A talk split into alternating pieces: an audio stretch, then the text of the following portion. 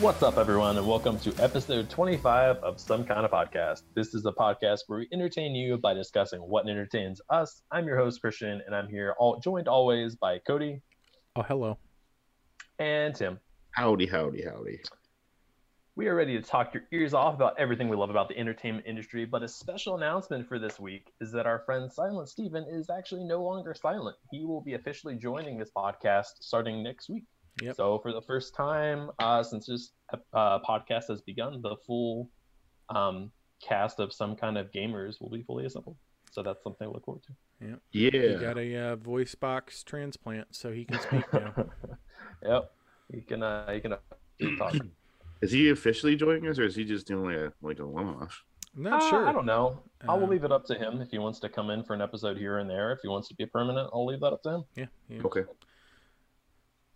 Uh, so yeah, so we're full in swing of summer entertainment. Uh, you know, actually kind of towards the tail end of it being August. It's more so leaning towards fall now.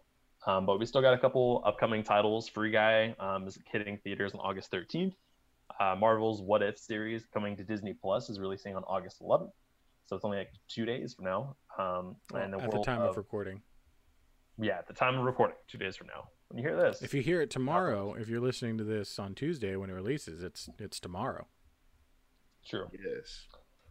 Uh, Hades is getting a re-release onto consoles, coming to PlayStation 5, all the Xboxes, PlayStation 4. What is Uh, Hades, it's like that. uh, Hades? oh, the indie game. Yeah, side-scroller. yeah, yeah, yeah. Or like Mhm. Right, right, right. Got right, really right, right. big and popular this past year on PC and on Switch, I guess. Yeah, Yeah, I missed the Um, hype on that one. yeah. I haven't, I haven't really played it. I might pick it up at some point. I haven't really like committed to it yet. It's I have it on I think it's PC. only like 20 okay. bucks. You know. That's Um, okay. and then outside of that, the next couple things coming up are Ghost of Tsushima Director's Cut, um, getting kind of a re-release for Ghost of Tsushima on PlayStation 5 on August 20th. Kena Bridge of Spirits was supposed to come out uh, on August 24th for the PlayStation 4 and 5, but I am relatively certain that's got pushed into September. Did the store ever update? Because it looked like it was still set. Yeah, yeah, we were checking out the other day, and I'm pretty sure, as far as Sony's concerned, that it's still coming out on uh, August 24th. But uh, I, I could have sworn I saw a press release or something from the developer behind that game, and they were like, "Yeah, it's going to be a little bit longer." So I guess we'll see. You know what I can't wait for is What? Uh, Cyberpunk, whenever that's going to come out. Oh wait, it did. That's right. It's the PS5 version. I'm looking forward to that. Well, I mean, like, I feel like whatever this next unveiling of the game for next gen and re-release on PC or whatever will be what we all would have hoped the first mini failure launch was. Apparently, the PC version isn't changing. Like that. That is the good game. Huh. They just really messed it up on consoles. I have not played it. Have you played it all on the PC yourself? No, I, I wasn't gonna buy it again. No. Um, yeah, I'll wait till it comes out on console if it ever happens. Like the next gen console, I guess. Right. It's uh now moved to September twenty first. Okay. Kena. Yeah. Spirits, yeah. It's September twenty first. Okay. Cool. Yeah, I'm looking forward to So- that too. A little bit longer to wait. Looks like a Pixar movie. Yeah. I'm sure it'll be like a shorter storyline, but that's okay. I mean, it's only like I think 20 or 30 bucks on the store. Oh 40. yeah, yeah. Um, but yeah, so major topics of the show for today. Uh, we're going to be talking a little bit about the newest Suicide Squad, uh, and our well, my I guess my first impressions of Critical Role and the feedback from Cody and Tim on uh, what I can expect in the episode to come. Um, but to start things off, guys, let's do a little bit of EXP grind. What you guys been up to? Do it first, Cody. Uh, well, I got sucked into um, Dragon Quest Builders two. So you've been playing a lot of that. Yeah, so Steven had actually recommended it to me like forever ago because I, I pop into Minecraft every now and again, and we uh we all played Portal Knights, um, which is another block builder, um, and so I I don't know I was hesitant to get it, but it was on sale, so I said why not and went for it, and uh, yeah I love the game. So I played that pretty much nonstop for like the last week and a half and beat it. Um, and then really just bouncing between that and Final Fantasy 14. You've been playing 14 again? I didn't know that. Okay. Um, yeah, just You guys getting pumped for the new DLC coming out in like a couple months? Yeah, I'm really excited for Endwalker. Um, but uh, I really like. I mean, I I wanted to play anyway, but um, and this isn't like a topic of the show, but uh, a lot of It is big a lot of big WoW players uh, recently started streaming and switching over to Final Fantasy 14. Um, some before the Blizzard news happened. Yeah. Uh, I saw the CEO actually officially, I think it was the CEO or the president stepped down. President stepped down. Yeah. Yeah. Yeah, which, Um, if you guys don't know, they there's a whole bunch of sexual allegations coming out of Yeah. the Activision camp right now, and, and, a uh, lot of it's in a whole the bunch of the employees like WoW. walked out the other day. yeah, A lot of it has to do with WoW. and a lot of the uh, I think all of the development halted on WoW. I Um, I haven't seen anything about that exactly. I, I heard But- something about it the other day. Um, I don't know if it was temporary or what, but um, yeah, one of the bigger streamers, Asmongold, um, had been gonna try it anyway and started to try it, and he had like two hundred thousand people watching him Oh well. that day, and uh, apparently like eighty percent of them all joined Final Fantasy fourteen with him. Uh, so I'm and sure the servers are like freaking out right now. so They're, they're when populated. that sure. day, that day that he joined, um, and then like a couple days after, a couple of other streamers joined him as well, and the servers like couldn't handle it, and so Yoshi P actually put out a statement that was on the the game home screen, and I think they put it on Facebook. They were like, "We're so sorry. We didn't expect this influx of players, and we we like didn't prepare for the servers to take that much, you know, new income uh, of players." And uh, they were like, "We're working on expanding the servers." Because uh, it got crazy, and me and Tim were actually just playing it, and I, I made a comment about it. Like, I went to one of the like starter areas for one of the late game quests, and uh, it was just a sea of sprouts. And for anyone that hasn't played the game, sprouts are new new players because they have little green Little sprouts green- next to their name, and it was just a sea of them. It's really funny.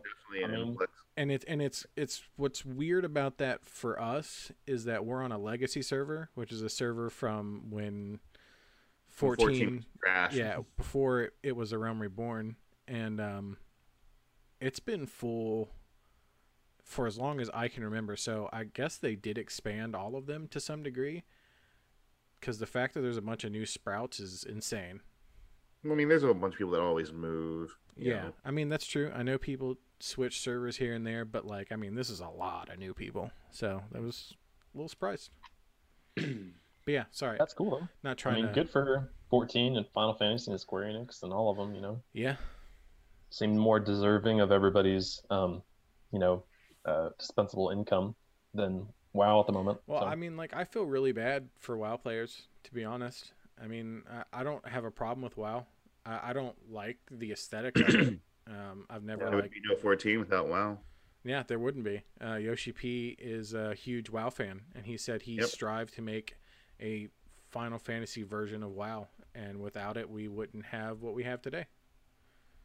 So, like, Yeah, I. I feel really bad for all, all the WoW players over the last few years, and their game's just gone downhill, and it's it seems to be at rock bottom right now. From what I've heard from a lot of people that have played WoW and have switched over to 14, and even before this whole Blizzard thing, it was already on the decline. Yeah, like I as I was saying, like the last few years, it's just been sort of a decline, and the developers don't listen to the players, and I think the general consensus is that they just themselves don't play the game, so they don't understand why they're screwing it up.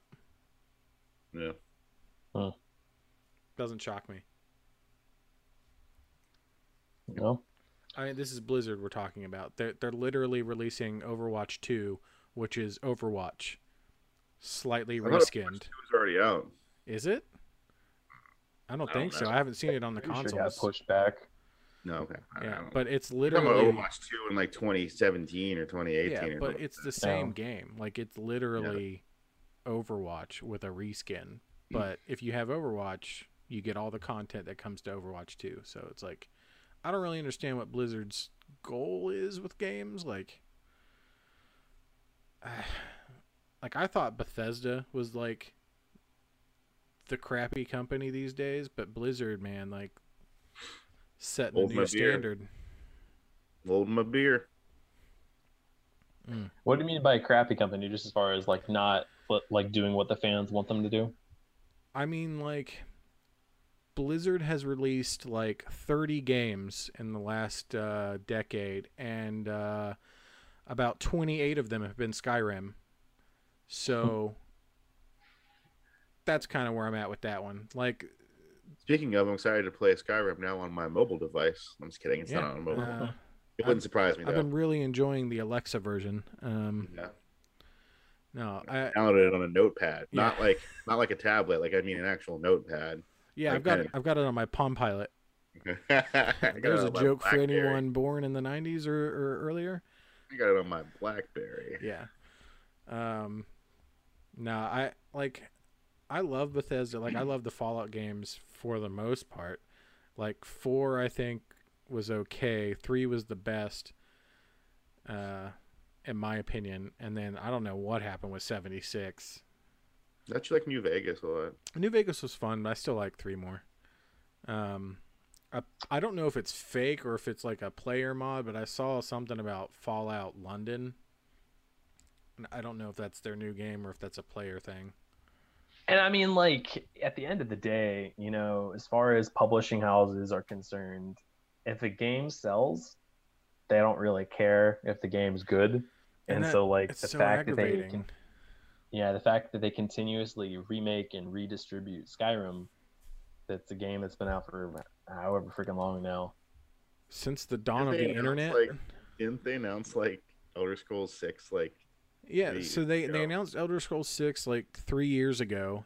And then over the pandemic, Microsoft bought them. So now it's solely exclusive to the Xbox and PC. So Sony players won't ever get it, which I don't know why anyone was surprised about that. Like when they got bought, the internet was like, "No, no, no! I'm sure Bethesda will still release games for the PlayStation." I'm like, why would Microsoft let that happen? No, So like to me, Bethesda's kind of dead. Like I- I'll probably play Elder Scrolls Six on PC. I mean, I could see it being kind of similar to the way, you know, back when the, the PlayStation 4 first launched, previously Call of Duty was like exclusively thought of as an Xbox franchise, despite it always being available on both. Because It was content always announced. It was always announced on Xbox first. Mhm. Like always, always announced Xbox with their E3. branding, Yeah, um, and it uh, in some cases actually released um, DLC and content within the season pass first on Xbox before it even came to PlayStation. that shifted. Uh, at which? PlayStation 4. Oh yeah, I was like, I, I can't remember which game it was. It might have been a Black Ops. Um, but there was a shift at some point where just like just a paradigm shift, where they were Mhm. like, "Yep, we're going to Sony and we're staying there."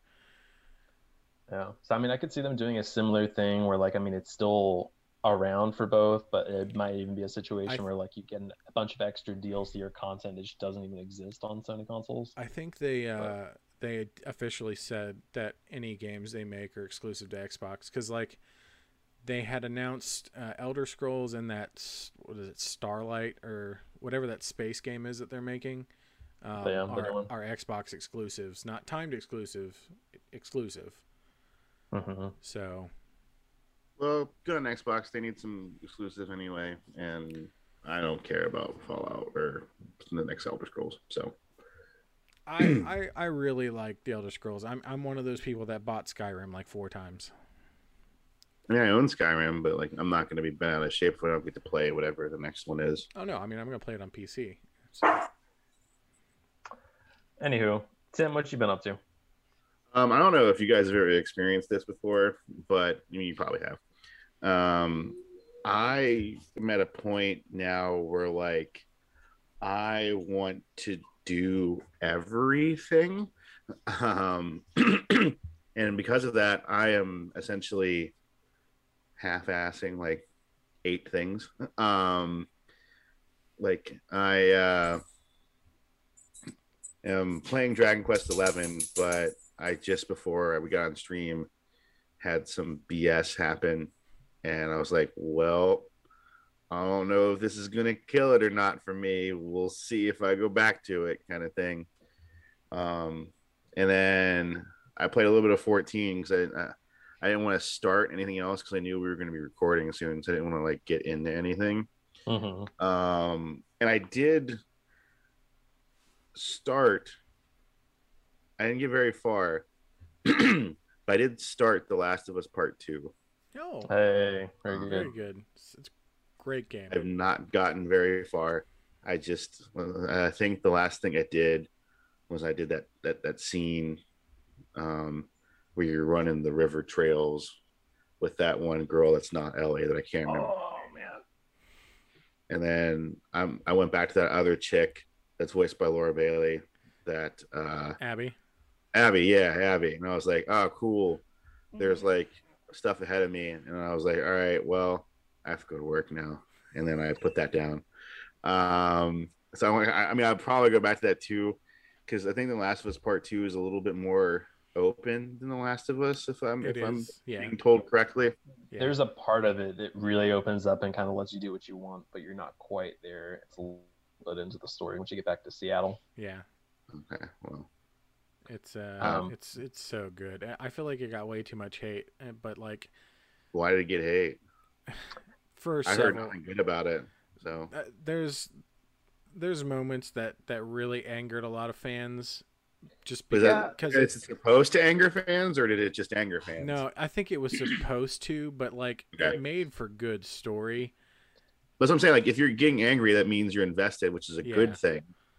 Yeah. Well, I think also a big attributing factor to that was that there was an intentional um, plot points leak right before the that game Joel launched. died, so you don't have to worry about that. I know Joel died. Okay, know yeah, that's- to everybody else. Yeah, well, um, now you know if you haven't but- played it. Yeah. Um, but yeah, so I mean, like, like it came out that he dies, and I can't remember what the other couple parts of the like the plot or whatever. That was the I, big. I don't know when leak. or how, but I know that he does die. Yeah, I think it's soon. Okay, well, it's real soon. yeah, it's like the plot I mean, it point that make starts sense the story. it, it would be the catalyst for what starts the story, so it wouldn't make sense if he dies soon. Yeah. Yeah. Um, And I know he was like a beloved, you know, of course, fan favorite from the original, and like I think there were those who thought that yeah, uh, you- one there sh- shouldn't even be a part two at all, and that the the fact that they did make a part two and that they also killed Joel off was kind of like what the heck to some. But I I was willing to give it a shot, and I was like, I don't know if I'm actually gonna be able to get into this, and then I did. It sucked me in. So it's, it's. I mean, so I never, I, I played the last, I, I quasi played the Last of Us Part One. Um, I more watched it than played it, Sure. but like with the Last of Us Part One, you're it's more of a cinematic experience than it actually is a video game anyway. yeah, it's definitely um, along the lines of Uncharted. Yeah. Um, Um, but so I watched it more than I played it, but I did play a little bit of it. Yeah. and um, I mean, once I found out that like Ellie was going to be the main protagonist of Last of Us Part Two, I was like, well, they're going to kill off Joel yeah. because that like as a storyteller that makes sense. You Yeah. know what I mean? Like if you're trying to tell a story and you change the main protagonist and the other protagonist is a father figure. What other way to spur on your new protagonist and to kill off the father figure? Yeah. No, it's um the story that intertwines between Abby and Ellie and and everything is is so good. And Ashley Johnson and and um, Laura Bailey did such a good job voicing. I will say that there is a point in the game, and it's it's crazy because they uh, they Naughty Dog did a great job with storytelling because you're supposed to feel this, but the the narrative shifts from playing as Ellie to playing as Abby, and I'm I, everyone was just like, I don't want to play as her. Yeah. I don't I don't want to do it. Why do I care? And then they make you care, and you're like, oh, Yeah. dang. Well- I look forward to playing it. yeah. Maybe. Um, we'll see. No, I I mean- mean, I, feel you. I mean, I, I, I'm literally in the same spot of where like I have like eight games that I want to play. Yeah. I mean, Um, I still haven't played the remake. I know that the retrograde or whatever it's called, Intergrade. integrate, Yeah, is um on sale right now, so I was thinking about maybe picking that up. But I don't know. Um, It's a great game. You know, I've also been you know watching Critical Role. Yeah. And I read. Uh, I started rereading Percy Jackson for some reason. I don't know. just Oh yeah, I just I just reread all three Ernest Cline books: nice, Ready Player One, Two, and Armada. nice. Great books. So yeah, that's what I've been doing. What about you, Christian? Uh, I forgot I hadn't gone yet. I was about to move on. Um, Nope. A bit, a bit of this and a bit of that. Um, new like life event. Really Ash nails it down. To... yeah, and moving on. Um, Little bit of this, little bit we're, we're staying in the Carolina region permanently now. Uh, back for good, but we are relocating from Charlotte up to Raleigh. Um, both got jobs up there, have an apartment lined up, so we're excited for that.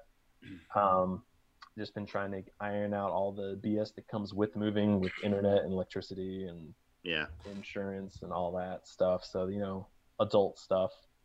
Uh, when it comes to fun things, um, of course, we've all watched Suicide Squad. At least I think we have. Um, and yeah. then watched a bit of Critical Role, um, as per the last episode's um, homework assignment that I gave to myself. Uh, and then sure we'll I talk also, about here in a second. So Yep, uh, which we'll talk about here in a bit. Um, I finally um, played through and finished and platinumed uh, a Plague Tale Innocence, which was the free game of the month for uh, PlayStation Plus members in July. So, I really like narrative games, as we were just talking with about The Last of Us yeah, and I liked that this game was broken down into chapters. There's 16 of them, and so it made it really easy. Um, and part of the reason why I took so long with it is I would play like a chapter, maybe two, and then I'd like, okay, that's enough for today, and I'd come back to it a couple days later, and made it really, really easy to pick up and put down. Um, I got to I think chapter 10, somewhere between 10 and 12, out of the 16, and I was like, this is really cool. This is like a cool twist on like you know like um, you know an unlikely occurrence during the the plague that you know wiped out you know mass populations in the European region yeah. back in the day, um, and giving kind of giving it more of a sci-fi twist. Um, and so I really liked it. I really liked it, and I was like, I'm really curious as where this is gonna go. And then around chapter 12, 13, and right in there, it started to go a, from a, it went from a little sci-fi to like extreme sci-fi. You know, it's just like I don't I don't know that I actually like this. And then there's like the final in chapter 16, you have of course like the final boss fight. Spoilers if you haven't played the game, but you essentially have a 1v1 rat versus rat battle with the Pope. As you do. I was not expecting those words to come No. out of your mouth. So the whole premise of the game is that you know there's um, you're in this family that's like somewhat royalty, I guess, not like you know high high ranking. Back in the day, I guess there was a bunch of you know miniature royal families kind of scattered about rural areas all across Europe.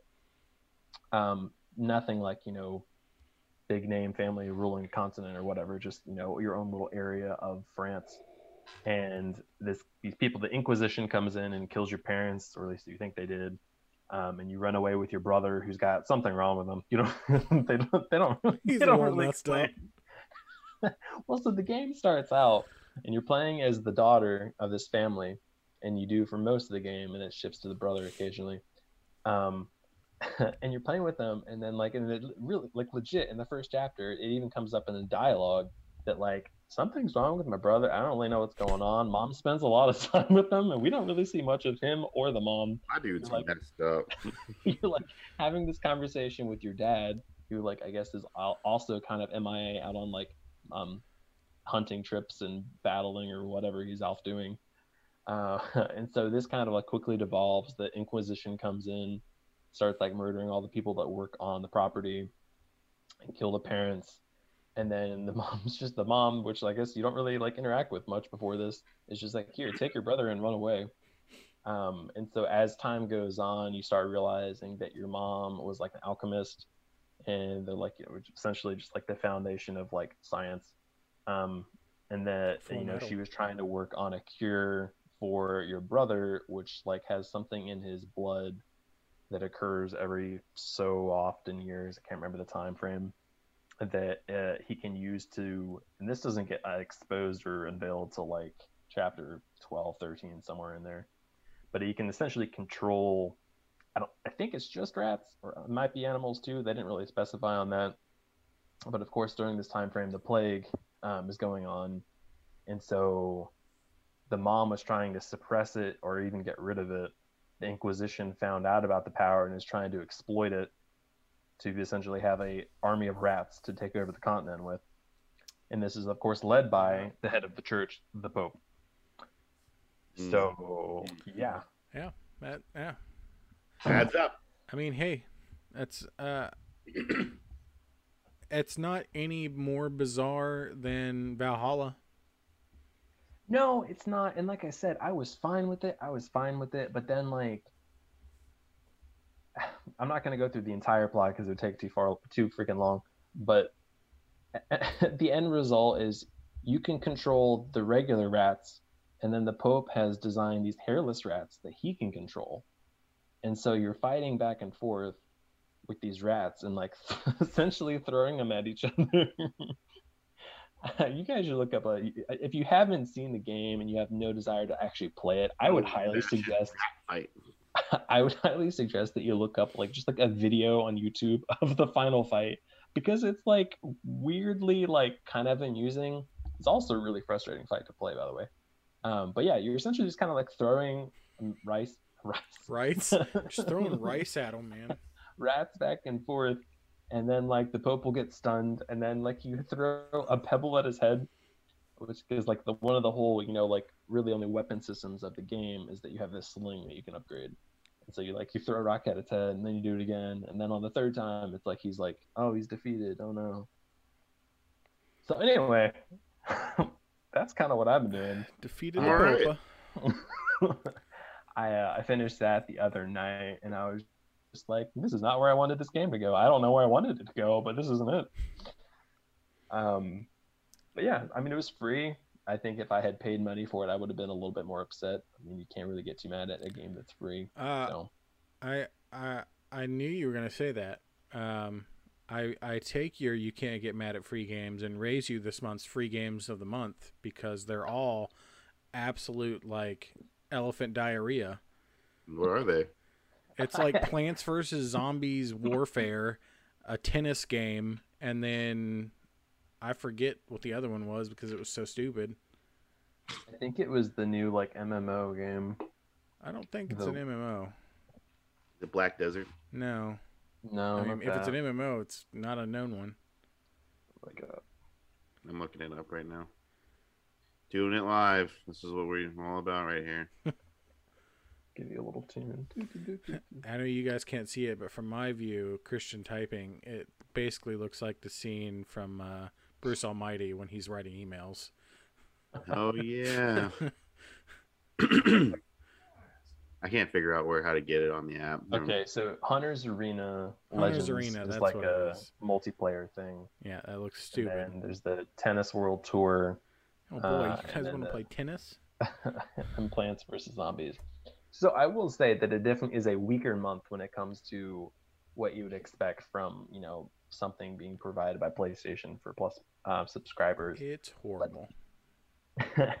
In their defense, like they're kind of running out of stuff, especially for PlayStation Five, to give us. Like a Plague Tale: Innocence didn't even come out on PlayStation Five until July, and they've done that a couple times with games where they're like, "Hey, instead of actually releasing your game and maybe like getting you know about the what you want profit wise and sales out of this, we're just gonna give you a lump sum of money, and uh, can you just like give it to people because we don't know what else to do." They could have made Godfall free, Well, that they honestly probably should do. Yeah. uh, Borderlands 3 at this point Yeah. would have been a solid one. Um, I mean, there's countless PS4 games. True. Well, I mean, uh, PlayStation 4 is endless. I just, I'm just talking about on the PlayStation 5 front, but you did, yeah, you did mention a couple good ones, and I'm sure Uh, there's probably Honestly, of Demon Souls could have been that. free. Uh, It was a It's launch day. like. It was a launch day. Oh, was it? Yeah. That's like one of the very few successful PlayStation 5 Oh, exclusives. I know. I bought it recently. I, I want to play it. It's on my console right now. You hate yourself that much? I love those games. So I guess so. Apparently. Um, Um, what else? They could have Returnal made. was really successful. I can't see them doing that. They, I was gonna say they could have made Returnal for free. They could have even done Black Ops for free. Um, Modern Warfare. They could have just done that. Activision needs all the money it can get right now. It's true. Well, it's Activision Blizzard, not just Activision. But still owned by them, so Anywho, uh, switching gears from listing all the things that Sony could give us that they didn't for August for games. You don't wanna do the- Cyberpunk. No, you don't want to do the the Bubba Gump of like Just list all the options. well, that's about it. Could be Cyberpunk. Could be Call of Duty. Yeah, that's about everything. Anywho, uh, let's switch gears and do a little bit of chit Gran chat. Turismo. Sorry, you said switch gears. Director James Gunn's 2021 Suicide Squad, not to be confused with the the 20 Suicide Squad, not Suicide Squad. It's the Suicide Squad. Suicide Squad. That's that's the difference. That is the that is the difference. Not to be confused with Suicide Squad uh, that released Ah. back in 2016.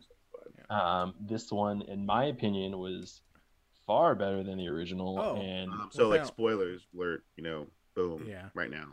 but stop listening. without without question better. you guys didn't even give me a chance. I was gonna. I should because we have a tendency to start talking about stuff, especially Cody and I will segue off if you say something. That's true. And then we'll start talking about the movie, and then we'll be like 15 minutes in the conversation, and four of us is like, "Oh, hey, by the way, guys, if you haven't already noticed, we spoiled the whole movie for you." Full spoiler warning: if you have not seen the Suicide Squad, you should probably stop listening right now. Go watch it and come back. It's about a two-hour and some watch. Um, it's really cool. If you have HBO, you can get it for not free, but you know it's it's part of what you're paying for right now. Yep. Spoiler Um, alert. Uh, there's a giant starfish, and like right at the end, Dom and the family show up, and they're like, "Nothing's more powerful than family," and then they just Okay, well, ram that a first part charger was into it. true. That first part was true. Actually, there is a giant starfish. There is, and it's not a euphemism for a uh, butthole. Nope. Just in case It you were curious. Starfish, just a, just a starfish. So guys, It's blue. what before we dive into this one, going back to that old, the older one, the one that came back in 2016. I don't even remember what director did it. It doesn't even really matter at this point. But I think it was. I don't know. He did worse enough job that they had to redo it four years later, five Well, years later, it's- whatever. It is So, technically it a Snyder? sequel. huh? It might have been Zack Snyder. Um, Oh, go ahead. I'm looking it up. it was it was a sequel. The Suicide Squad is a sequel. It's not a reboot. Yeah. I think like even if they say it's a sequel, quote unquote, that like it's mm, It's it's a sequel to Anyway. like in the in the Anyway. in the order of events, it's Suicide Squad, Birds of Prey, The Suicide Squad. Oh, it's David Ayer. I don't know who that is. if the okay, so uh, by the by that logic of like chronologically, it it probably does take place after what may have happened in Suicide. Oh, this guy directed a lot of good movies. I don't know what he did with Suicide Squad. David Ayer, he did like. Oh, sorry. This he was a writer in a lot of movies. Never mind. Go ahead. Pretty good. So my my argument is that if the if a movie does well and it you know everyone's like hey we should make a sequel it's like Suicide Squad two like Suicide Squad Part two Suicide Squad you know the Rebellion or I don't know some weird name that like is The- obviously the boomerang dude that was in the Suicide Squad is in the Suicide Squad. And the- you and a little bit. He asked Harley how she got back to prison. And like the uh the the main chick is also in both the Suicide Squads. Right. Uh, okay, before I continue on that, what did you guys think? Is what I was going to get at a second ago. What did you guys think before we heard there was a new one about that one that came out a few years back? Uh, I was it enjoyed like- it Wait, I for what it about the was. You want to know about the first one? Yeah. Yes. Um, go ahead, Cody. I enjoyed it for what it was. Like I, I don't have in general any like high expectations for DC movies. Um so I, when it was coming out I was just kind of like, "Oh, that's a a movie. They got Jared Leto to play the Joker. That's weird." Okay. And that's sort of how I went. Like I mean, it was fun. It was just to turn your brain off and watch it, but like I I've watched it maybe two more times since it came out. Oh, I have. n- I didn't even rewatch it at all. I You did better uh, than me. I uh, remember sitting watching that movie with a lot of theater folk, and at one point in the middle of the movie, thinking out loud, "I don't know what I'm watching. I don't understand what's happening on Yeah, screen." they don't it really explain a ton in the first one. I mean, to be fair, they didn't really explain a whole lot in this one either. But um, it's But unfortunately, from the first one, you know kind of what's happening in yeah, this one. like I don't think the second one would have worked without the first one. To be honest Yeah. with you, Uh, I don't know. I think I would argue against that because I mean I watched it with Ashley, you know, and she never even saw the first one, and she still could pretty much follow along. well, no, think I, don't mean like you can't follow along. I just mean like in terms of what the Suicide Squad is. Like, at least in the first one, they sort of, sort of explain why it's happening, whereas this one, it just the it's just steamrolling from the get go. Like, yep, this is what you're doing. Remember, I'll blow I'll blow your head up if you go off mission. Like, it just just goes. Okay.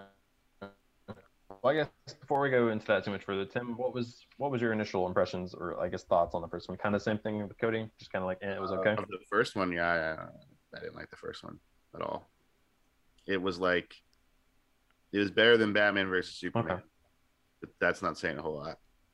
Yeah, I liked. I thought Will Smith was great as um, Deadshot or whatever. Like for me, it's like oh, man, I don't I don't even know how to rank these. Like the Suicide Squad, Aquaman, Wonder Woman. Okay, right. so right now, Well, actually, you the know what? Birds of Prey is probably up there too. I really like Birds of Prey. Birds of Prey was really good. So it'd be like the Suicide Squad, Birds of Prey, Aquaman, Wonder Woman. Not no Wonder Woman eighty four, Wonder Woman. I like Wonder Woman eighty four. Um, also, not to harp on it or anything, but um, when you were mentioning like you know they, why didn't they call it Suicide Squad two? Why did Fast and Furious call the first movie Fast and Furious, and then the fourth movie was The Fast and Furious? I mean, similar. I, I mean, it's No, the exact it same was- conversation. The Fast and Furious, and then Fast and Furious. Yeah, I, whatever. I got them. I got them backwards, but I'm just saying. Like, No, I, I, I'm. You're not like you know playing devil's advocate, advocate or anything here. I'm, I'm agreeing with you. I'm just, I'm just saying I, it's the same conversation that Oh, like yeah. you know if a if a movie does well and you want to make a sequel, you should call it something that clearly shows it being a sequel. Well, I don't think Suicide Squad did super well. So instead of calling it two, they called it the, but it is a sequel. Well, that's what I It's mean. like- Like, it's it like- can- it's like a spiritual sequel. Like Yeah. it's not a hard. It might be, in all sense of the words, like it happened chronologically after the first one. Yeah. It has a couple of the same main characters, which Yeah. you know, if we're diving right into this Black. now, so you know, they die five minutes into the movie, not all of them. Except for Harley Quinn Except for Harley and Next one. Flag. and Flag. Well,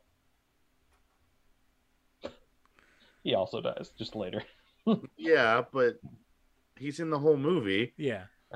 It's not like they kill him off like in the opening title scene like they did the other people, like Uh, Boomerang.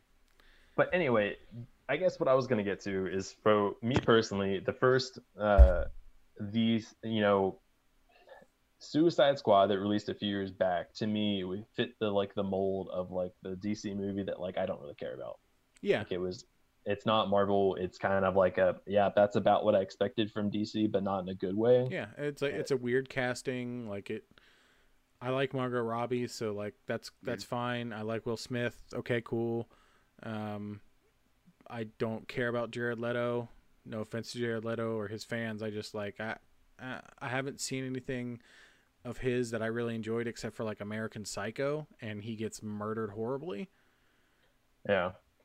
Um, and then on what you were saying before about like, you know, them not really diving into like, you know, what was happening and why. I mean, to be fair, like they didn't really spend too much time on that in the the first one that came out years back. Um, and then to also to that end, in the trailers for the original one, they kind of explained what was happening in the trailer. It had like the voiceover of the the main lady that's like the in charge of the Suicide Squad Yeah. um, saying like, you know, I'm assembling, you know, a team that's supposed to go out and do what you know we don't want our actual people to do, so that you know we if you guys die or if you guys you know fail miserably, nobody will know it was actually us. Yeah, it was And- also at the end of was it Batman v Superman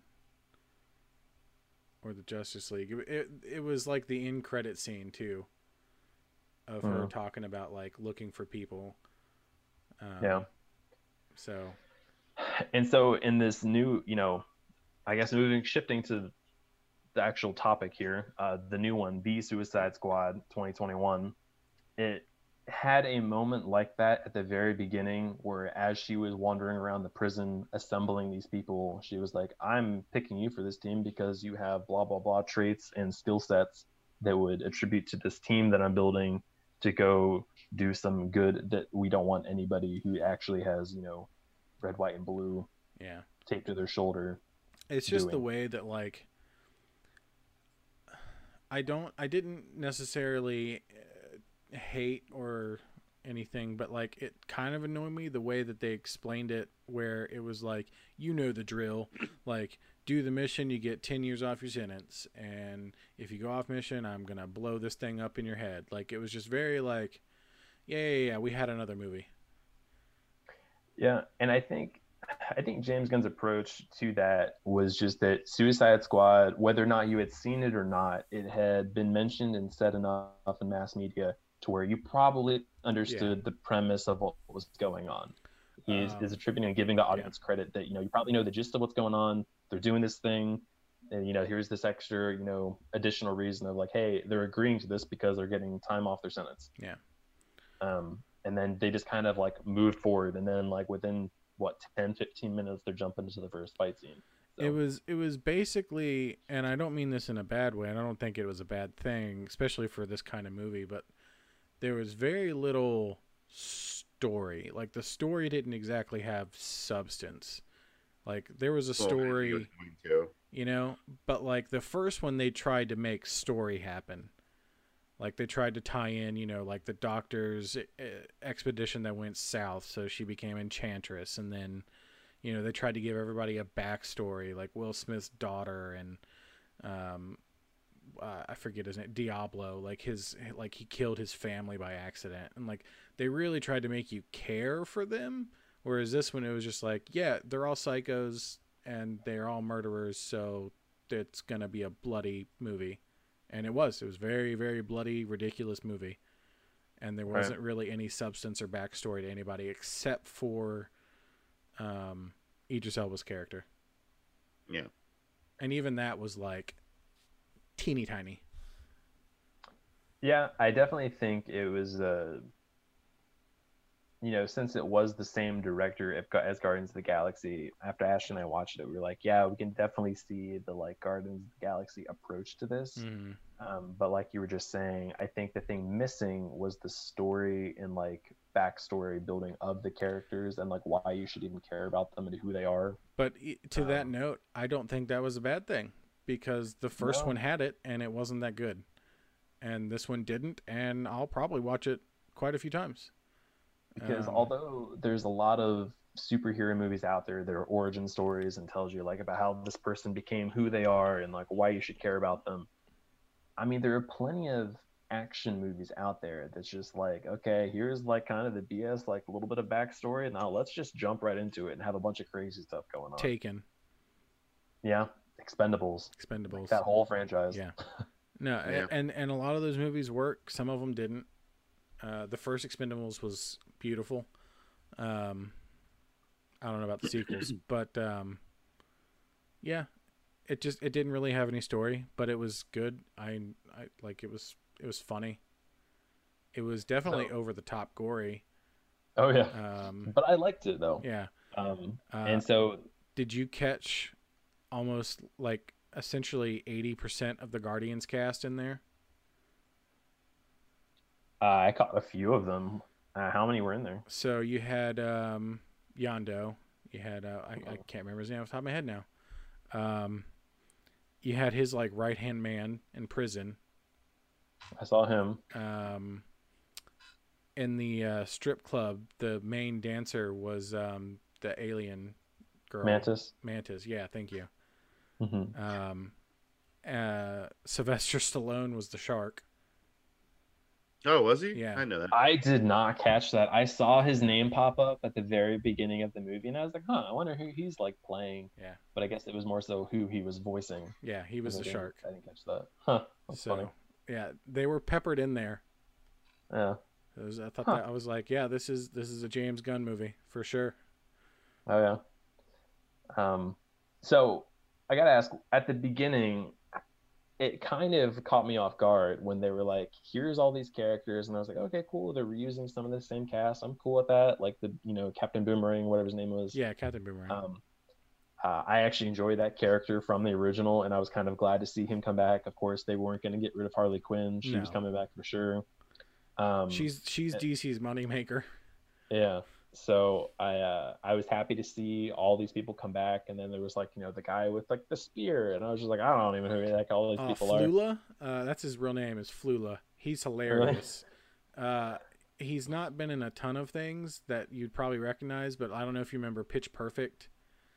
Um, Uh, when that came out, I love Pitch Perfect. Yeah. the uh, the German team, he was Oh. like the head of the German team Okay. and Oh, all the okay. meshes. Uh, he's he's one of the funniest comedic actors out there, but he's Eh. very German. The uh, the one guy who like gave their position away, and I was like, hey guys, I told you we were coming. I know he's like a comedian, Uh, right? Pete, uh, Pete yeah, yeah, yeah, he's Yeah. hilarious. Um, but anyway, so like that whole, you know, you know, the way they set that up of like, hey, here's this team, we're going out, and then like I was like, okay, cool, you know, like let's let's see what everybody can do, and then it went was almost like a so fast. it was like a Deadpool two, like let's go X Force, and then everybody dies. Yeah. Yeah, basically. well, not you know, as said, we're not everybody, but Except for Harley. Except for Harley and Flag. um, I love then- that. I love that B team. not gonna die. I love that the B team or whatever, uh, Idris It's Elba's actually the- team is the is the real team. But the fact that they murdered like half of the resistance for no reason. Oh, oh, well, you're talking about when they like went up on the, the, the when they're trying to get flagged. Yeah, they're trying to get flagged, and they just start they murdered brutally everybody. murdering everybody. I laughed so hard when they were like, "Yeah, we're the resistance fighters. We're the good guys." I was like, to be fair, you know, head honcho chick was like, Kill hey, everyone. you know, yeah, kill everyone. This guy's been captured. You know, go get Flag. You know, he's in trouble. And they're like, we got this. And then, of course, you know, John Cena. What's his like superhero's name, by the way? Peacemaker. Peacemaker. Peacemaker. Okay, I remember. I, I just kind I love the back and forth between him and Idris Elba when he I was like about to say trying to like one up each other, like how they're killing you. yeah like he blew up the oh. dude he's like exploding bullets or something like that and he was like nobody likes to show off and he's like unless it's really cool and then he's like ah It, it does not say really cool though. you're right It says unless it, it's people like show off when the stuff they're showing off is dope AF. yeah And then he actually says the AF part. yeah and then he just Elba's like ah, he's right Um, I just- will. I just loved it give like when he was chopping up that dude that was sleeping. He's just walking by. walking along.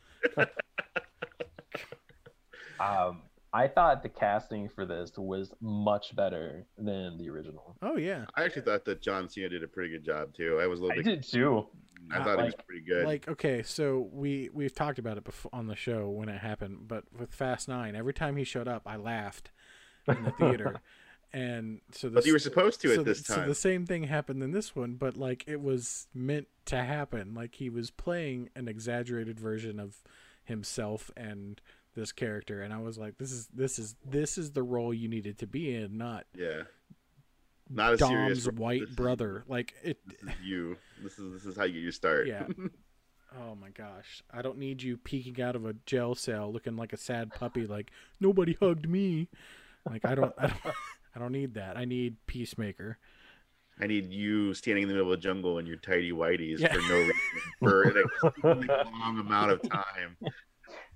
the shark guy tries to like eat uh, Rat Girl, and uh, he just he just shows up like I'm here. What are we doing? what's up? What's going on, guys? Oh, it was so good.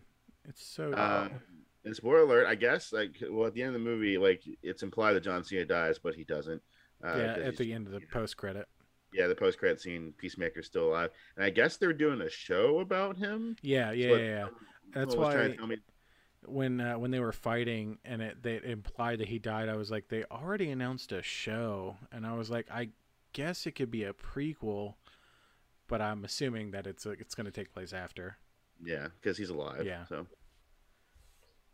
Um, but yeah, no, I love John Cena. This is the the role John Cena I think was born to play. One hundred I would- percent. If there is five seasons of a Peacemaker show, I will watch every moment of it. I hope it. I hope will it's it. as ridiculous as the movie, as ridiculous as like the boys, like just yeah, I hope he's in the briefing room taking notes like he was at the beginning of it. I mean, it's just like so starfish. That can be you know an innuendo for a butthole. Is there any any relation there? any relation there? Uh, Oh my gosh. Uh, also, I have to point out that like polka dot guy, like I I was I lost it almost every time his mom just became everybody around him. That's the weirdest thing. that was weird, dude. That was so weird.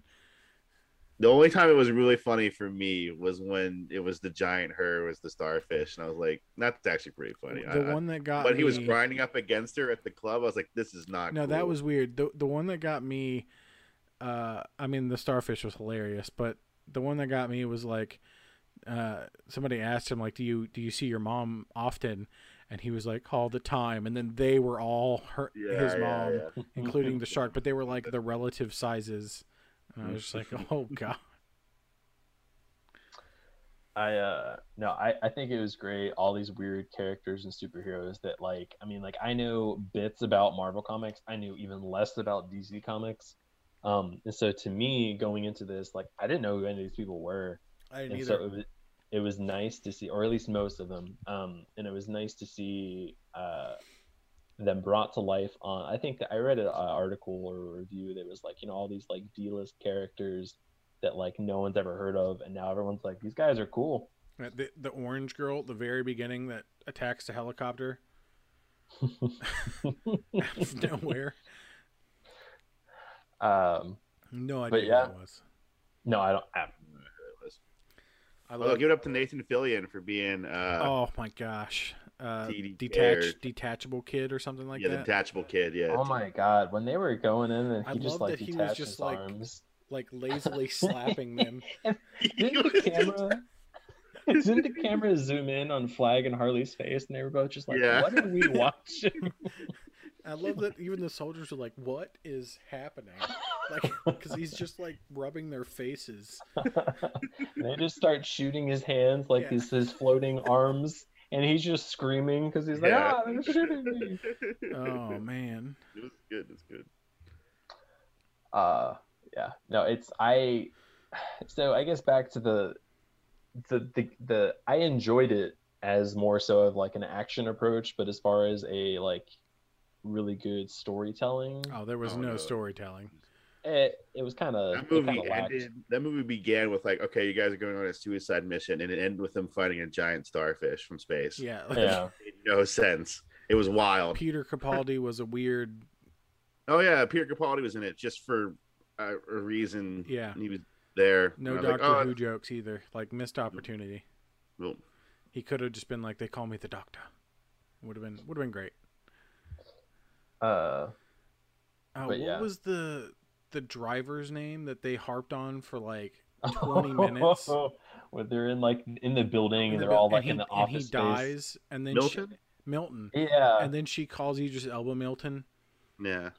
She's like, "Oh, well, there was that whole conversation about like there was a Milton. Yeah. But there, When when was there a Milton with us? And he's like the polka dot man was like he was here the whole time. So you just followed them in. Oh, that was great. Uh-oh. He even tried to pick up a shotgun, and Flag was like, "Nope." yeah. Uh, Uh, between No, that it and the the shark uh, making like the little C four peacemaker. Yeah. Great. so out of all these new characters, like I said, we don't none of us were really familiarized with pretty much anybody in this movie except for like you know like the really you know Harley Quinn. Yeah. That's it. Um, what's your new favorite character that kind of came out of this movie? Probably Idris Elba, um, just because his gear was so freaking cool. It was pretty cool. Um, I mean, I I definitely like the shark guy. Um, rat, Peacemaker. yeah, Peacemaker, obviously.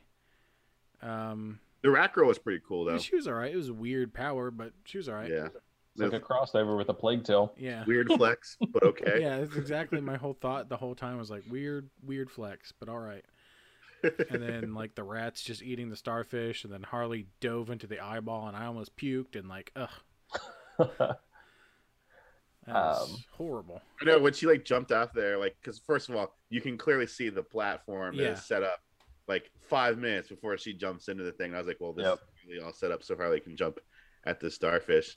And she jumped in, and I was like, so what was the purpose of that? Because you didn't really hurt it at all. You just kind of jumped in the middle of it and like, I'm She she opened it for the for the rats. She made an opening. I guess. Um, yeah, I think personally, um, Shark Guy, what's his name, like Malico or Yeah, I don't I don't remember. I'm glad that they let the other characters kind of shine though, because I was a little bit worried at first. I was like, look, Margot Robbie is like the big name in here, and Harley Quinn is like DC's money maker at the moment. Like, Yeah. please, like, don't let her overshine everybody. And she really didn't. She had that. She had a couple scenes where I was like, they're really not focusing on the suicide. This is kind of like a Harley Quinn movie right now. But it was, it was, it wasn't as much as I thought it was going to be. So Now with Idris Elba in it, there was no way um, Harley was taken center stage. He, I mean, she uh, was in a lot of it. Uh, but she was, but I, I'm pretty sure he can pull in more than she can, Oh. uh, just on his resume. But I don't know. I mean, he hasn't done a whole lot. Like I think the last big movie he was a star in, other than Hobbs and Shaw, was like Prometheus. I don't know. Because I know he does that show on BBC, Luther. I just know that I only know I know Eldridge, I Idris Elba from The Wire. Yeah, that too. Anyway, wasn't he also in Thor? Oh yeah, he was Heimdall. yeah, he plays Heimdall. Yeah. Wow. Wow. yeah. Um, and then of course John Cena is pretty big. Yeah. Not actor wise. But just household name wise. Yeah. People know who that guy is. He's Yep. like The Rock. he's he's catching up. Although we were watching, um, not to go on a tangent about the Jungle Cruise, which by the way I thought was really good. Um, but we oh, were oh, I forgot about the Jungle Cruise. we were watching that, and my dad was like, "Who's that guy? Is he famous?" Talking about The Rock. I was like, that's Dwayne Johnson, sir. I was like, "How do you not know that?" He's the highest paid actor in Hollywood. Probably. He is. Or at least he was in 2019. I don't know about last year, Yeah. but in 2019, he was the highest paid actor in Hollywood. Well, he made like three movies that were the same thing, Yeah, well, I mean, you know, hey, if like you're back to back. He did like what was it, Rampage, Skyscraper, and then something else, and they were San Andreas. They were San literally Andreas. like the same movie. Okay, well, I mean, but guess what? People went and saw those movies. I watched all three. All right, guys. So we've talked about the highs and lows of the Suicide Squad. What do you guys think out of ten you would give this movie? Given you know what you like, what you dislike. Cody, let's start with you. I'd give it an eight. Eight. Yeah, I don't think it was a perfect ten, mainly because it didn't have a story. Um, Mhm. But yeah, I give it an eight. Give it a solid seven. It, It's uh, funny. I was. good. No, I was just pretty much what everything Cody said. No, I was uh, after I watched it, I was like, yeah, between a seven and an eight. So I'll float between you both. I'll go with a seven point five. There you go. Um, I, uh, I, I, if it wasn't, if it was like thirty minutes longer and they could have given just a little bit more backstory, like I would have loved to know more about this like Shark God character. Like, where'd he come from? How many people did he eat? Like, I'd like to know.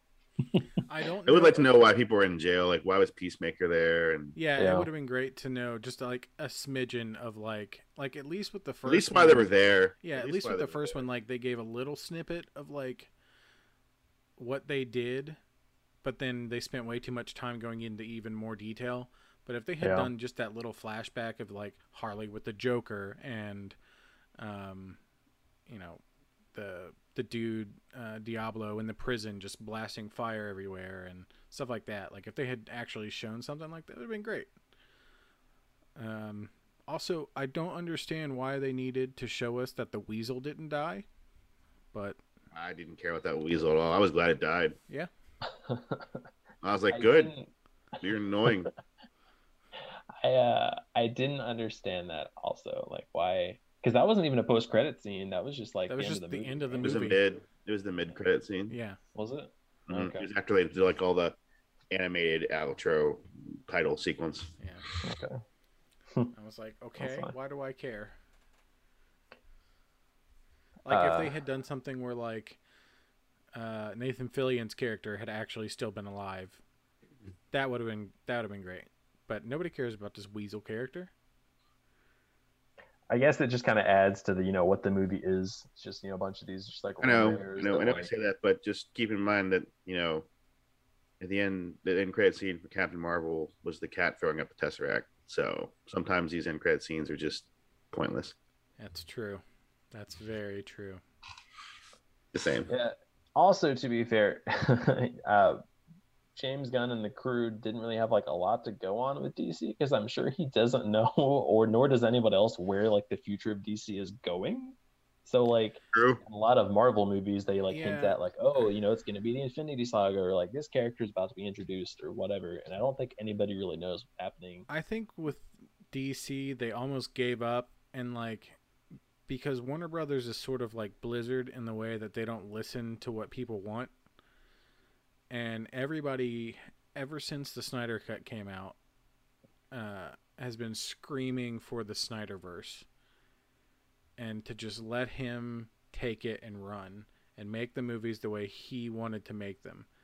Because the uh, the Snyder Cut, in my opinion, was amazing. Like I, I'm so mad that the Justice League wasn't that. Like, and I thought the Justice League was okay when it came out, and now I'm like, dang, that was garbage compared to that. So I don't know why they won't let him keep going, but Warner Brothers, he said on multiple times that Warner Brothers doesn't care. They they didn't even want to release a Snyder cut. They essentially did it because um, Snyder helped pay for most of it, and they like everyone wants you know Snyder's Flash to keep going, and apparently there is still a Flash movie, but I think they've essentially just adopted that. Yep, it's it's the DC verse. It's just a multiverse of DC, and we're just gonna make movies, and they're not really gonna mesh together. That's fine. Not everything needs to have an extended, uh, interconnected universe, in my opinion, because I think it's overplayed. Yeah. So I hope we're just gonna have a bunch of movies that don't intertwine, like the Robert Pattinson Batman movie. That Yeah, the trailer came out. It was on. Uh, it was on the Suicide Squad. yeah, And so I'm fine with that to an extent. Like if they want to do um like Suicide Squad does its own thing, kind of like, you know, up until the recent acquisition in the Marvel world where like X-Men was doing its own thing and like it was still cool and they were still relatively good.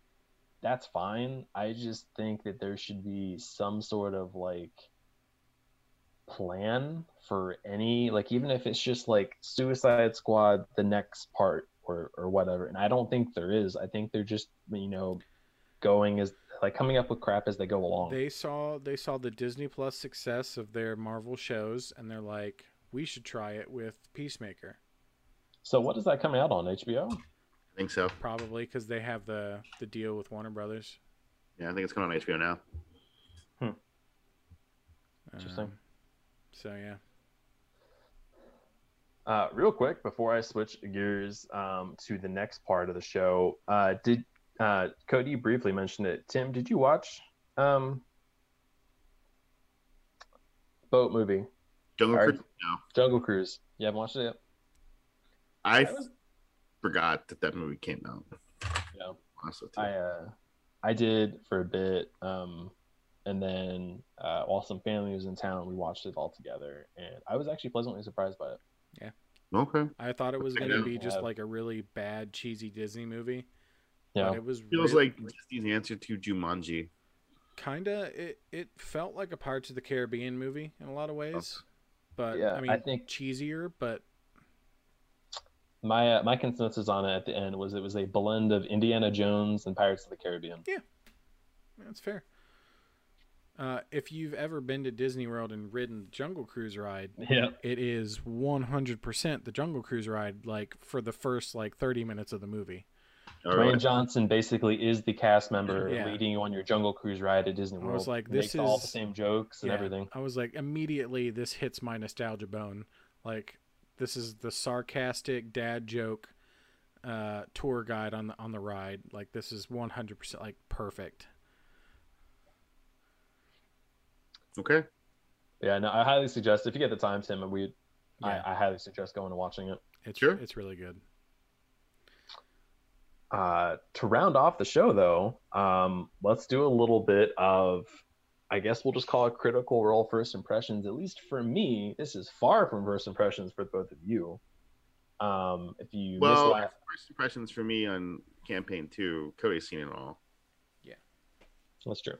So, with if you didn't see la- the last episode, um, my homework um, since we last you know met up and recorded was to start watching Critical Role. We kind of came to the consensus that I would jump in on season two, Campaign. uh, since campaign two, um, and since Tim had recently finished campaign one, and that we would all kind of come back together and talk about it a bit more once it actually been exposed to what critical role is after so many months of hearing uh, both Cody and Tim kind of talk about it. Um, so at this point of time of recording, I have watched just about two episodes in, which doesn't sound like a lot, but like we've mentioned before, um, it's what four hours per episode. About Yeah. three to four hours long. Oh, campaign two averages four to five. So, um, and we uh, before recording this episode, uh, Tim, you were saying you're how far into uh, campaign two? I am halfway through episode 24, which, you know, again, doesn't sound like a lot, but it, it is a lot. And I actually took a little bit of a minor break in between because I had some illness that uh, popped up. So I um, had to rewatch a couple episodes because I was watching them and I couldn't remember what happened. Yeah. Nothing major. It was a stomach bug, but I wasn't paying attention, so I had to rewatch You them. got the Rona. No, no, no, none of that. Um, but yeah, so Christian, So, Uh, Christian, I'm, I'm excited to hear your opinion first Yeah. before we talk about mine, because So I will say it's a lot to jump in on and fully understand the dynamic of the not only of just like the people doing the show and their own relationships with one another um, but also just like the characters. And i know you guys have said before that you know they don't really know even themselves full on what their characters personalities in the show will be like until quite a ways into the campaign once they've had to fully think about and understand you know how they want to portray these characters they've created. Yeah. um, and i understand that and that's that's totally you know fine and all well and good. Um, but it doesn't necessarily or really make it easier though. Um, it uh, it definitely the, essentially the first you know episode you know four hours long whatever it was i was essentially trying i backed up a couple times because like okay you're this character you're this character your power is what and like what is your what is your gimmick like what's your thing? And then like um, how are you where I'm at all- right now, um, I don't know how. I, I don't know. I don't know what happens. Um, but where I'm at right now, and I, hope it continues because I don't know why it changed or what's different about it. But around episode 18 or 20, the the view of how you watch it changes, and you, they actually have their character names over their over them, so you'll know who's who. Oh that's awesome that Like, was like super Laura helpful. Bailey has a picture of Jester in front of her, and it says Jester underneath her. yeah, it, it's it's it was part of their, you know, working out their own studio. Um, because they they moved into a new studio towards the end of campaign one, but they don't really announce it until later on, and it's probably like halfway through campaign two. I honestly can't remember. Um, but they do officially announce it at some point early-ish on. Um, but they're in a new studio, and so they're still working out like their own Yeah. streaming stuff. And yeah, like Tim said, somewhere around like 18, they start actually putting the names of the character in a little like headshot of the character. So that you know and when they're they bat when they're battling, their HP pops up, so you can actually see them take damage Yeah, and like where they're their- actually at. their their character sheet will eventually. I don't know if that has popped up yet for you. It has. Okay, it has. yeah, that, their character sheet will pop up so you can see what their stats are and everything. Um, yeah, Anyway. and so like the the show as a whole is really cool, and the thing going, my mindset before I watched any of it was, I never really understand understood the appeal to people sitting down and watching others play a game. You know, I was thinking about this more through more so through the lens of like, okay, all these people that go on YouTube and watch, you know, Ninja and all these famous uh, Fortnite streamers play Fortnite, which is a free game that they could just download and play themselves. Is kind of the way I was looking at this show, but I I will acknowledge acknowledge can't talk tonight. Um, after watching you know an episode and a half, that I I do see the appeal, um, and I do think that is just as um, uh, appealing as some of my favorite podcasts um, to listen to. Um, it does kind of suck that it is such a time investment to fully understand what's going on. I Mhm. kind of wish that they had done more so of like a a pre-show of like, hey, this is kind of like the gist of what's going on. This is this character. This is this character. And then when like the episode one, quote unquote, started, it was just like, okay, you kind of knew the basics of what was going on, and now they're starting to like play. Well, I mean, if you want that, you should watch campaign one because that is what they do in campaign one. yeah, uh, But that's not the same characters though. No, no, but the, the same people. Same people. So th- I think the way I tried to explain it at one point was you have to look at it like a really long book series as opposed to a web show or something like that because of the amount of story that's put into it and character progression. So like you have to you have to look at it that way because I mean like even when you like first read like Harry Potter or something like you don't really know who Harry is or what he's about or or Right. who any of these characters are and it takes you know like half the book for you to start realizing who these people are. And that's essentially how campaign 2 is. But I guess the, the my counter argument to that is that like you know when you get into a book series like Harry Potter for example you know when you start off with Sorcerer's Stone you you get introduced to Harry you know get to understand a little bit of like his home environment and setting before it you know throws all these other wizards and Hogwarts and all this other Sure. world of characters to care I about will say that, um, and I think this is one of the challenges for me because I even expressed this to Cody once. I don't think you were there. Um, it did take me a little bit more to get in to um, the Mighty Nein, which is what eventually they're going to be called, where you're at. Um, mainly because part of the story is that you don't know who any of these people are, so you don't really have any like I mean, uh, when uh, let's put it in perspective for you, when campaign one ended, I legitimately got teary eyed because like I knew everything about all these characters over the 115 episodes that they played the game on, Yeah. but I don't know anything about these characters. So when they're like going to do their battles and whatnot, I'm like, I don't really care if anything happens to Molly because I don't know anything about Molly. yeah Whereas like if something happened to like Vex yeah in campaign one, I'm like, oh no, oh no, this isn't good. You know, like I knew a lot more about them, but it that just takes time. I'm getting to the point now where like, okay, you know, they're like where I'm at now, they're kind of starting to figure out who their characters are.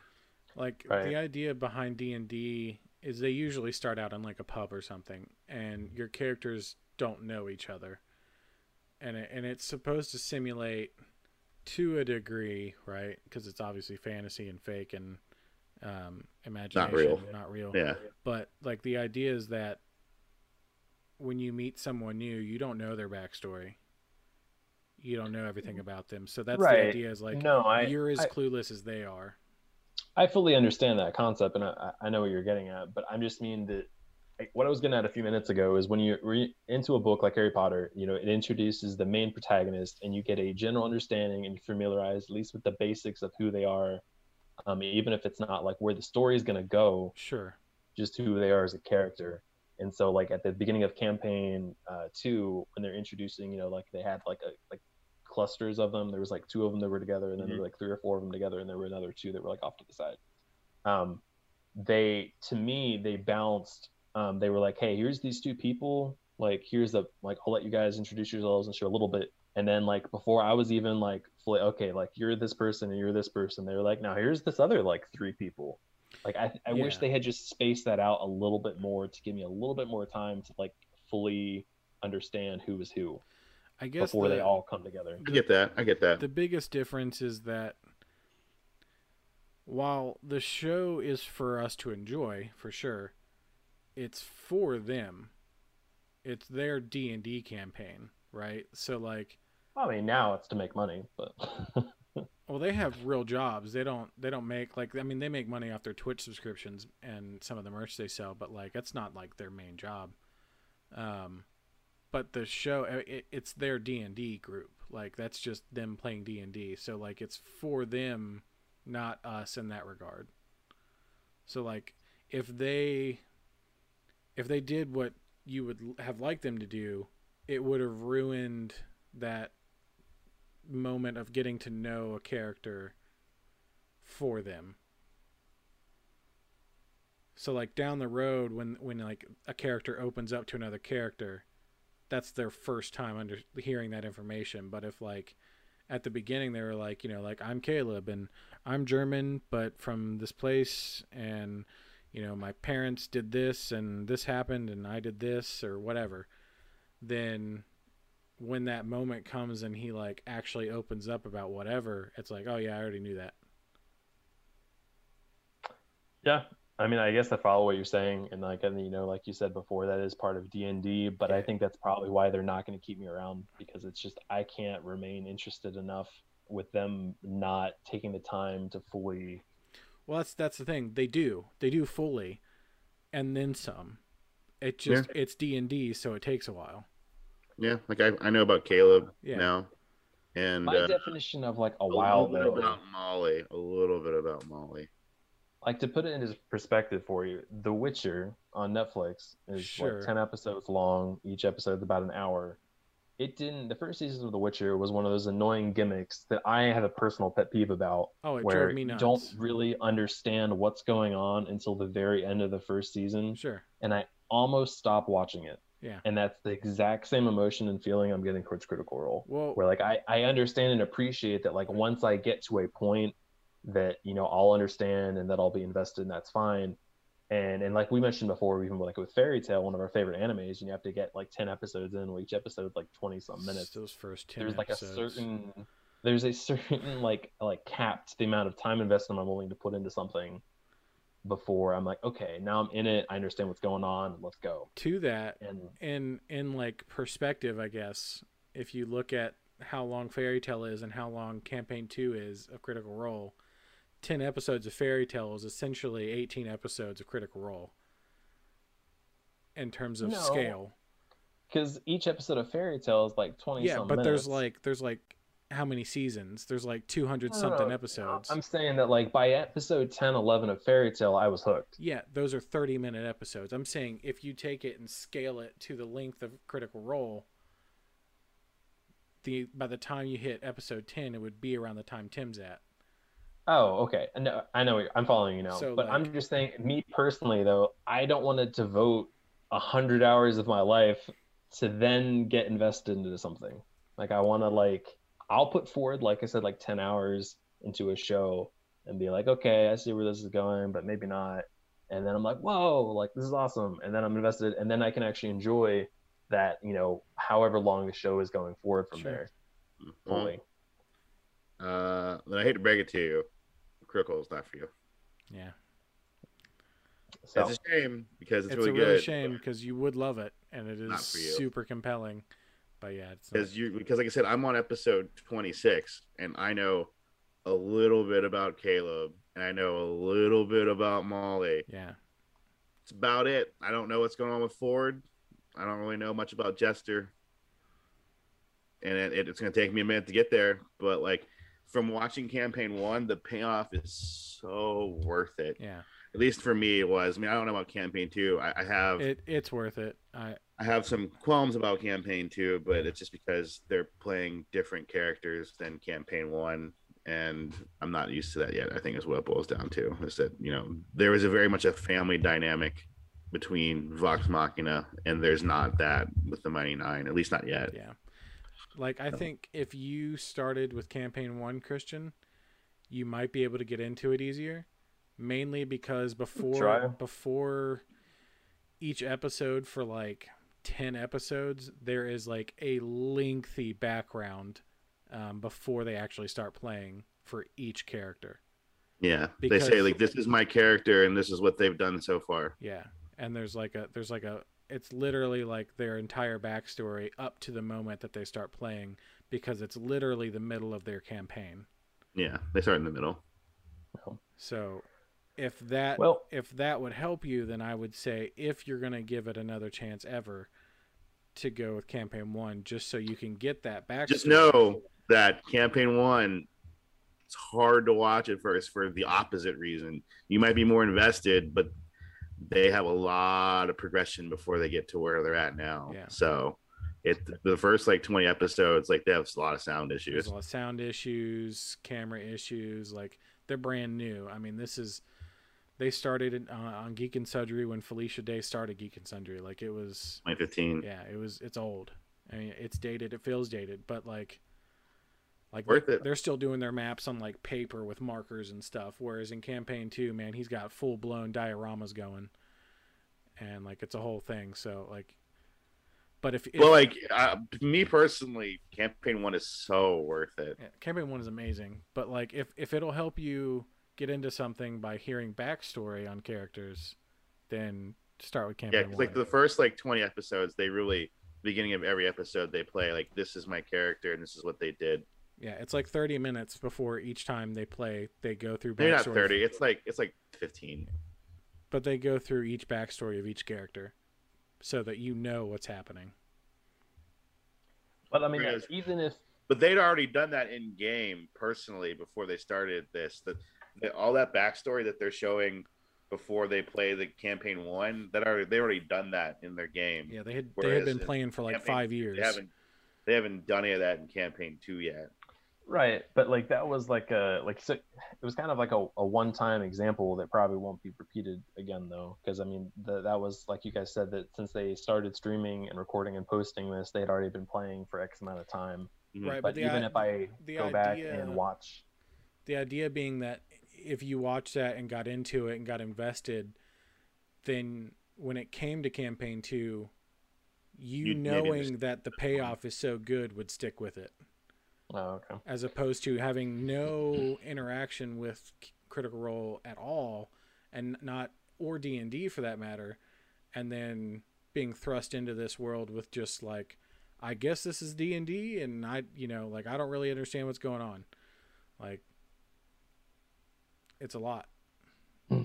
because like with campaign Anywho. one, they started playing Pathfinder, which I I don't myself don't even fully understand, but it, it's a precursor to what they're doing now. Like it's not D and D, it's a tabletop game, but it's not quite D and D. So like in the beginning of campaign one, they're learning the rules of D and D. I've given you my first impressions of Critical Role campaign two. I wanted to pass the floor to you two, uh, specifically Tim, to converse with Cody on what your interpretation is. Someone who has seen campaign one, appreciated it, loved it, and what you want to talk about and compare and contrast between campaign two and one. Uh, campaign one is glorious, uh, and um, you know I I got teary eyed at the end of it. So moving from that to kind of going back to basics with campaign two is a little jarring. Um, it takes a lot to get used to because, like I said, these are different characters. They have no trust for each other. There's no love for each other. Um, they even say it that like you know even the people that are paired together, they even say like, I don't know this person. I met them 24 hours before I met you. Right. So like, there's no any kind of love between any of them, and I guess that's when it builds. You know, it'll build to that. You know, because the whole thing is that like you know they're not eventually they'll become the Mighty Nein, which is their group. So they're not going to completely stab each other in the back, or maybe they will. I don't know how this campaign ends, but I feel like they're the kind of people that aren't going to do that. Um, so I don't know. It, there, there's a lot of weird differences because you know I'm, I'm used to like uh, Travis, who plays Fjord in campaign two, played a complete idiot in campaign one, and now he's like the strategy person in campaign two. So it's just a little different because I'm used to like other people taking that role. In the same regard as that, like I didn't like really Vex'ahlia all that much, but like Jester, who's also Laura Bailey, is now one of my favorite characters in the campaign. Um, so I had a little bit of concern because like and, and and this is why I'm a little bit concerned for you, Christian, and why I think you might not like it. But I hope you do try to give it a shot, and at least you know try to at least invest in it a little bit. Um, I don't really know what they're doing right now, and I feel like not, not everything they're doing is non-consequential. Um, and that's just how the beginning of a campaign works. I mean, the whole point is they're they're finding a job and they're trying to make money. That's really what it boils down to, and they're just it it's easier for them to work together than to work separately. So they're working together. There's no yeah, that's essentially how D and D is. There's no general. ties or anything yet to yeah. either one of them. I mean, I'm sure that there's something like I know, like I know enough about Caleb now to like kind of understand what he's doing and where his story might lead. But you know, like for instance, like Fjord um, who's Travis Willingham, not only do I not know what he's going on with his character, he doesn't even know what's going on with his character really either. It's it like Matt is going to tell him part of his story. So like yeah, there there's a couple of them with that going on. Like Ashley Johnson, um, uh, who you know as Ellie uh, from The Last of Us. Uh, her character because she's at the time that they they record campaign two, she's currently like uh, a lead role in the show. Um, blind was it Blind, blind Side, Spot. Blind Spot. Mm-hmm. Um, at the time, so she's missing for a huge chunk of the campaign. Um, and her character essentially becomes an NPC at some point. Um, that Matt uses. Uh, but like, yeah, she doesn't even fully know her full character. Um, Molly is the same way. Like he's got like out of the gate, Molly was confusing. Yeah, I don't really like Molly all that much, um, just because I don't know. He there, he's okay. He's growing on me. Yeah. Um. But yeah, I mean, I love Jester, but it, it pisses me off because Jester is the cleric and she refuses to heal. Yeah. And I'm so I'm so used to Pike. Yeah, she she's she's a healer that doesn't heal. It's pretty great. Yeah, she does damage. She's a damage dealing healer. Yeah. So there's terrible healers in 14 they're like, my job is to damage deal, it's not heal. That's what Laura Bailey is. But Jester's fantastic, so I don't mind. But yeah, I won't harp on it too much more, Christian, but I do think you should either go back to campaign one and try campaign one just so you can get that backstory if it'll help you get into the show as a whole and D&D as a whole um, it might might help. Uh, it might not. I mean, to be fair, I'm not swearing it off altogether. I'm still willing to give like I'll go back to campaign one and see how that goes, or even just continue on with campaign two. Um, and also the one of my favorite podcasts that I really enjoy and like to watch. I'm also really behind on at the moment. So it's just another one of those things where like you know if I'm in the car, if I'm yeah. mindlessly doing something, I'll probably catch back up on it or at least watch some more of it at some point. I will say for the first part of campaign one, I was listening more than I was actually watching. Yeah. I was like on my like if I was at work and I was working on something, I'd have it on the background. Or if I was like taking my dog for a walk, I'd have it on. So if, like for the first like 70 episodes of campaign one, I actually listened to. I did not watch.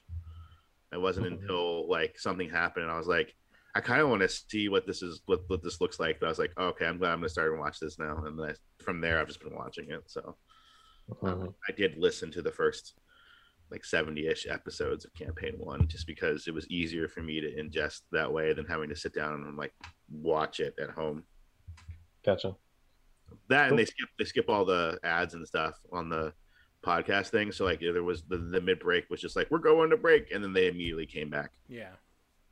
So it also shut it uh, shortened the run length because they skipped the announcements and the the mid break, so it shaved off like forty minutes per episode for me watching it on the pod or listening to it on the podcast. Okay. Like a three and a half hour episode, it was like two and a half, 240, 250. But then, Okay. like, like I said, towards the, the, the later half of the um, campaign one, I started watching, and I'm glad I did start watching again. That's how I prefer to watch it now, just to actually watch it. But for campaign one, I, I listened to most of it. Okay, cool. Well, guys, uh, as we mentioned on last episode, this is kind of an example of what we will be doing in the future as a post session, post recording content um, that will, for the time being, remain free until further notice. Um, this is kind of meant to dive more so into the niche interest that we have kind of on the side. We try to keep our um, topics of the show more relevant and what's trending, what the you know the most popular movies and games are releasing um, watch or play them ourselves and give you our impressions and like what we think of them. But this will be more so kind of what the um, the side things that are maybe not as as popular. Not that critical is not popular. It's not what I was saying. I don't. Wasn't gonna say anything. Didn't say Okay. anything. um, but anyway, so like that might you know be a you know web series, podcast, video game, or just something super random. Um, so be on the lookout for more of that in the future. Uh, but for now, I think this is going to wrap up this week's episode of Some Kind of Podcast. Please make sure you like, share, and subscribe. If you would like to reach out to us, you can find us on Facebook and Twitter at, SK, at SKO Entertainers or visit our website at www.skoentertainment.net for more information. And finally, don't forget to join us next week because even on the best of days, we all need some kind of entertainment. Thanks, guys. Bye. See ya.